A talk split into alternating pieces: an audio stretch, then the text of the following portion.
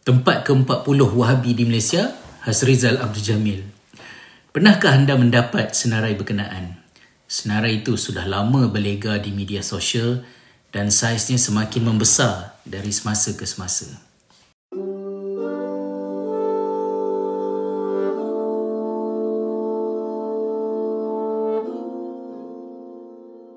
Jika senarai itu mahmudah, baik, berkebajikan dan bermanfaat, maka banyaklah pahala orang yang menghasilkannya.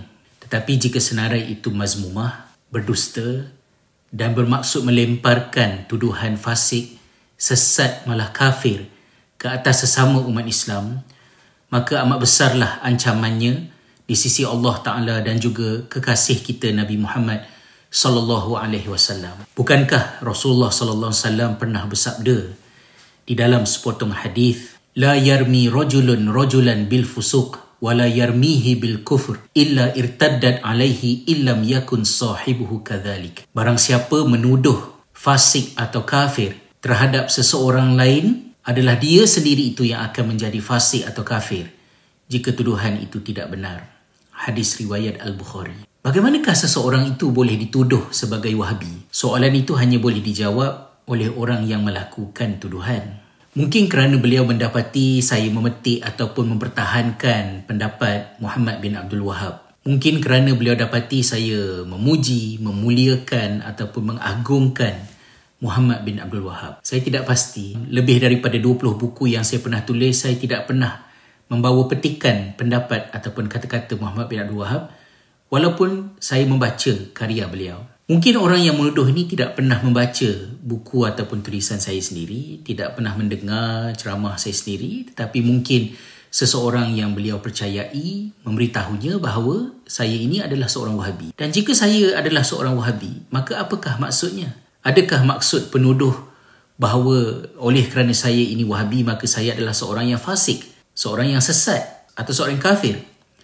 Melempar-lemparkan tuduhan, label, kecaman sesama umat Islam adalah sesuatu yang sangat keji lagi berbahaya. La yarmi rajulun rajulan bil fusuq wa la yarmihi bil kufr illa irtaddat alaihi illam yakun sahibuhu kadzalik.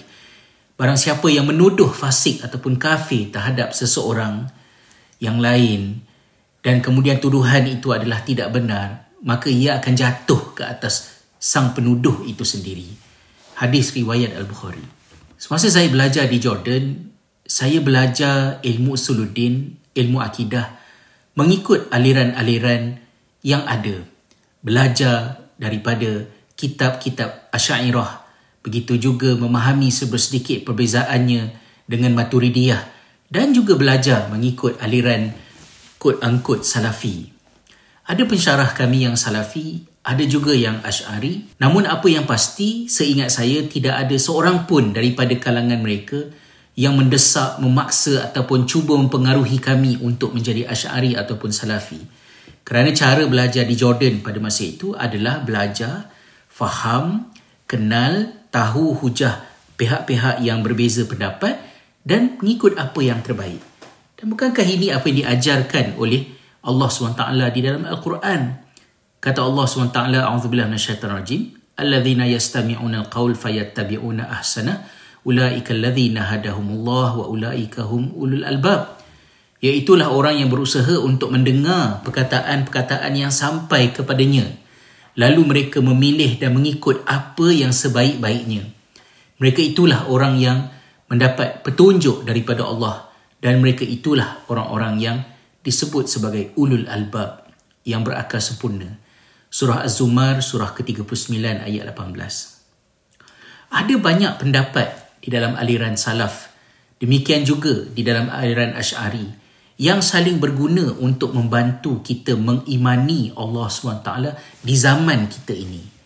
Keutamaan bagi saya ialah menyempurnakan keimanan kita kepada Allah Azza wa Jalla dan bukannya memenangkan mazhab A ke atas mazhab B atau mencela mazhab A agar mazhab B diikuti demi mencerahkan kefahaman sendiri tentang latar belakang sejarah berkaitan isu ini, saya cuba untuk menekuni sejarah.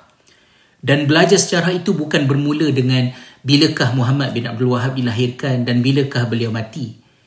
Tetapi beberapa ratus tahun sebelum Muhammad bin Abdul Wahab wujud, kemunculan Imam Birgizi pada abad ke-16 bagaimana daripada pemikiran Imam Birgizi itu lahirnya gerakan Kadezadeli yang bertempur dengan golongan tasawuf ataupun sufi di Istanbul pada abad ke-17, abad ke-18 bagaimana sesetengah sultan uh, mengikut aliran yang disebut sebagai Kadezadeli itu tadi. Bagaimana kumpulan kader Zali ini telah dihukum buang negeri ke Cyprus dan kemudiannya ke Syria, ke Syam. Dan bagaimana ketika itu seorang pelajar bernama Muhammad bin Abdul Wahab datang ke Syam untuk belajar ilmu hadis. Saya juga cuba belajar sejarah Daulah Osmaniyah di Mesir dan di Hijaz di era Muhammad Ali Pasha, apakah konflik politik pada masa tersebut dan juga di era Sultan Abdul Hamid yang kedua, rahimahumullah jami'an. Dan demi mendapatkan gambaran yang lebih baik, saya juga belajar tentang sejarah penerokaan minyak di tanah Arab oleh mereka yang meneroka yang datang daripada Texas, Amerika Syarikat. Bagaimanakah tanah Hijaz pada masa tersebut? Bagaimana revolusi Arab 1916 berlaku? Belajar semua tu. Dan kesimpulan saya semasa saya belajar semua benda itu ialah akidah yang betul tidak semestinya menjadikan orang itu politiknya betul dan sekiranya seorang itu politiknya salah tidak semestinya akidahnya sesat kita kena adil perjalanan untuk memahami mengambil masa berpuluh-puluh tahun untuk belajar dan mengaji tapi bagi manusia yang tidak bertanggungjawab yang tidak takut dengan Allah SWT yang mempertahankan kekasih Allah Nabi Muhammad SAW itu tetapi dengan akhlak yang dibenci oleh Rasulullah SAW mereka mengambil masa yang sangat sekejap untuk membuat senarai berkenaan kecam sana kecam sini. Saya secara peribadi sungguhnya tak rugi apa-apa. Sebab saya teruskan hidup macam biasa. Baik semasa ketika berada di tanah air ataupun selepas berhijrah jauh ke hujung benua. Yang saya bimbangkan ialah perbuatan forward-forward senarai ini. Tak takutkah tuduhan atau kecaman berkenaan kalau tidak benar balik menimpa diri kamu sendiri? Kepada asatizah baik yang beraliran salafi ataupun asy'ari, didiklah anak-anak buah masing-masing agar bertakwa kepada Allah Subhanahu taala didik mereka supaya mencintai kebenaran keadilan membenci kefasikan dan kezaliman tidak naik mazhab kita dengan menjatuhkan mazhab yang kita tak setuju orang ramai yang suka forward ni mereka ni dah akil balik dan mereka akan menanggung dosa ataupun pahala atas perbuatan mereka sendiri tetapi bagi asatizah yang menggalakkan, yang menyemai fitnah dan pemusuhan. Beratkanlah timbangan kalian dengan amal kebaikan, bukannya dengan mazmumah dan kejahatan. Ingatlah, pada hari di mana kita semua akan menghadap Allah SWT, pada masa itu harta, anak pinak, pengikut yang ramai, semuanya dah tak berguna kecuali orang yang datang menghadap Allah dengan sekeping hati yang sejahtera.